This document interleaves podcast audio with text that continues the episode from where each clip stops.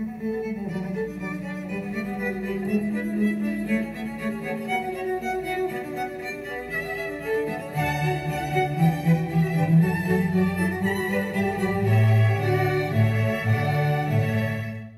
everyone, and welcome back to the Learning to Sit Still podcast. I want to thank you for listening. And if this is your first time joining me, welcome. I am so glad you could be here today. Be sure to hit that subscribe button so you never miss an episode. And if you have an extra moment, would you consider leaving a review? It only takes a couple of seconds and helps others find this podcast, or you can share it on your social media platform. If you're looking for some good resources for deepening your faith, just visit sitstillmydaughter.com to see what is available for you.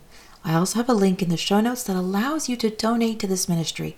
Your support helps us in continuing to encourage the hearts of women with the truth of God's Word.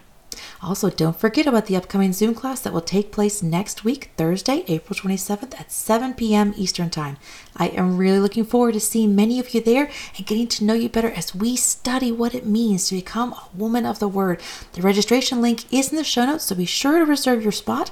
I promise it will be a wonderful time as we discuss Bible journaling and how to go deeper in our study of God's Word. Today, I want to take a break from our Daughters of Eve series and talk about a set of verses that many are familiar with from Psalms 139. Let's go ahead and read verses 23 and 24. Search me, O God, and know my heart.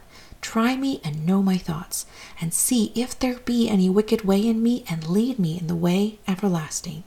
If you're like me, you probably grew up hearing these verses quoted on a regular basis that we should desire for God to search us to know what is inside of our hearts and our thoughts. We should ask Him if there is any wicked way in us and ask that He lead us in the way everlasting. But when I began to really study these two verses and look up what the words meant, I came away with a greater understanding, insight, and perspective, which is why I want to discuss it with you today.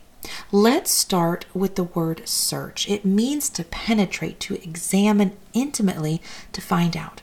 Before we go farther, I want to read what Spurgeon had to say about this idea of asking God to search us. And he said, quote, It is easy to mock God by asking him to search you whilst you have made but little effort to search yourselves and perhaps still less to act upon the result of the scrutiny. Unquote. Please don't let those words fly by you, but take a moment to consider what it really means in our life. We cannot ask God to search us when we don't mean it or have no desire to change the things that are pointed out to us because it is almost as if we are mocking Him. This is a request that should not be uttered lightly, but intentionally coupled with the desire to shed off whatever does not belong in our life. And we don't need to fear this examination because God is good, which means that whatever takes place is for our good. Remember, this examination, this search is not going to reveal anything new to God. He already knows all about us. It is for us so that we can grow. And the only ones who can hinder our growth is us if we refuse to change. After all, what good is it to learn the thing that needs to go if we completely ignore it and go on our own way? It is like someone who asks a doctor to perform an examination and is told of a harmful medical condition that was discovered, yet they refuse to address it or do what's necessary to take care of it. That is what we do when we don't change, and that refusal can lead to other things. Remember, God points out these issues because He loves us and wants what is best for us. He wants to prune our vine, not to hurt us, to help us mature into the believer He desires us to be. I pray that we are women who seriously want to be examined so that we can grow into the person God intended us to be. The next phrase is know my heart and is in some ways linked to the search. The psalmist wanted God to know, which means to consider, to discern. It depicts God's knowledge of people, and the heart refers to the mind, the inner person. Why is it important to ask God to consider our heart, to discern it? because He is the only one who can. He alone sees the heart for what it is. We can try to deceive ourselves to tell ourselves that our choices, our motives were good when they really were not. Perhaps that is why the psalmist wanted God to share what he saw in his heart with him so that he could address it and change. There is nothing that goes on inside of her heart that slips by unnoticed by him. After all, he created it and he knows what is good and bad for it. We must come to Him with an attitude that is willing to first be known and then changed. The section Try Me and Know My Thoughts was very interesting and not at all what I expected it to be. The word try means to test, investigate, prove, which might not come as a surprise, but the definition for thoughts did. It means a disquieting thought, an anxious feeling. Remember that the word know means to discern. So, in a way, what is being asked here is examine me and discern my anxieties. I was intrigued and really began to think about what does this mean? I had originally believed that thoughts refer to the mind, what I thought about, asking God to search and see if there were good thoughts or bad ones. Anxiety was not on my list of possibilities at all. This got my wheels turning. Why would the psalmist want God to investigate his anxieties? And then I thought about a reason. Was he wanting to know the why behind them? What was causing them? What was the root cause? Remember that when we ask God he will answer. If we are struggling with anxieties and we want to know what is causing them, we can go to God for help. Now, I do want to put a plug in about anxieties. There are different levels and causes, and sometimes we do need professional help. My friend Melissa Baker did a wonderful job addressing this in an article she wrote for the Fall Magazine 2021, which is available online, and that link will be in the show notes for you. I encourage you to talk to a friend or a counselor if you need help in this area. But what I'm referring to here is some anxiety caused by maybe unbelief or even misplaced trust. When we take our eyes off the Lord or follow some faulty teaching, it can create anxiety.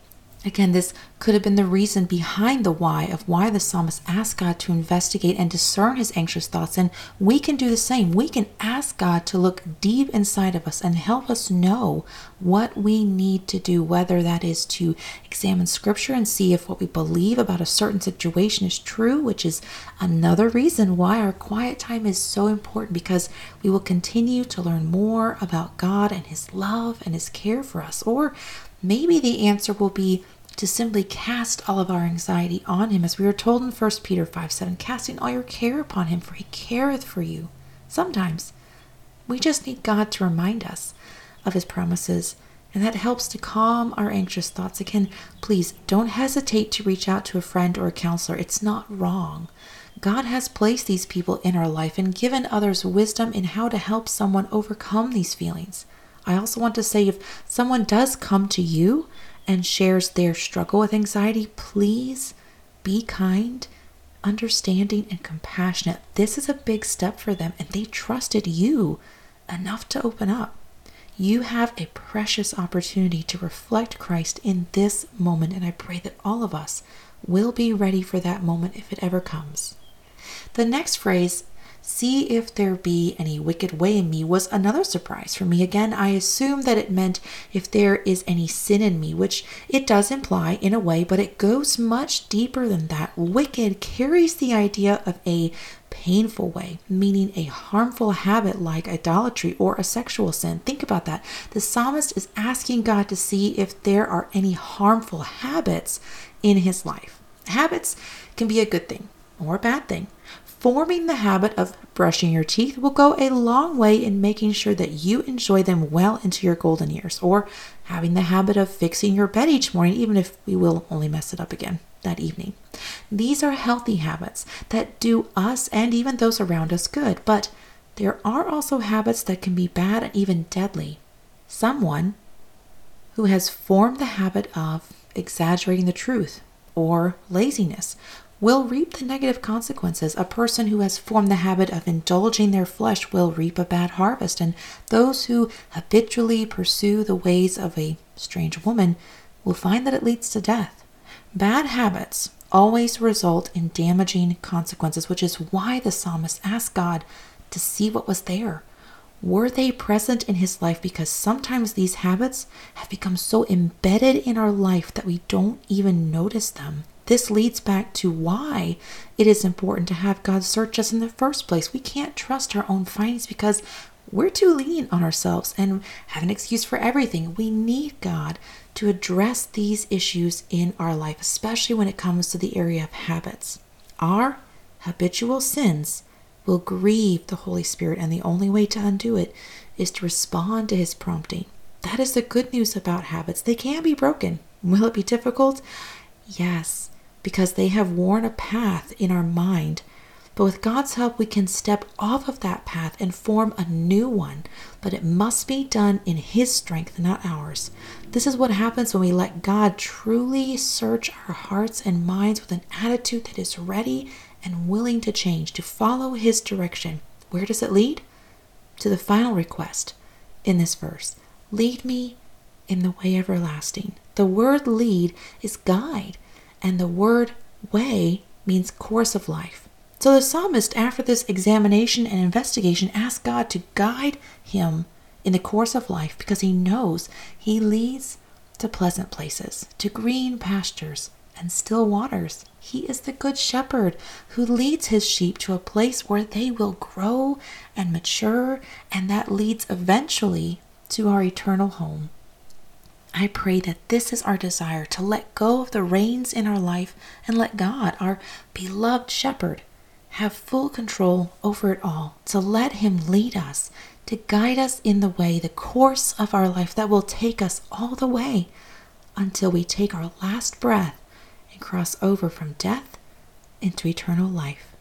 And that is where we will end today's episode, my friends. Let's be women who dwell in the quiet place and let God, the one who loves us with an everlasting love, have complete control in every area of our life. May we be willing to release every sinful, harmful habit and give Him the freedom He needs to examine our hearts so that we can become more like Him.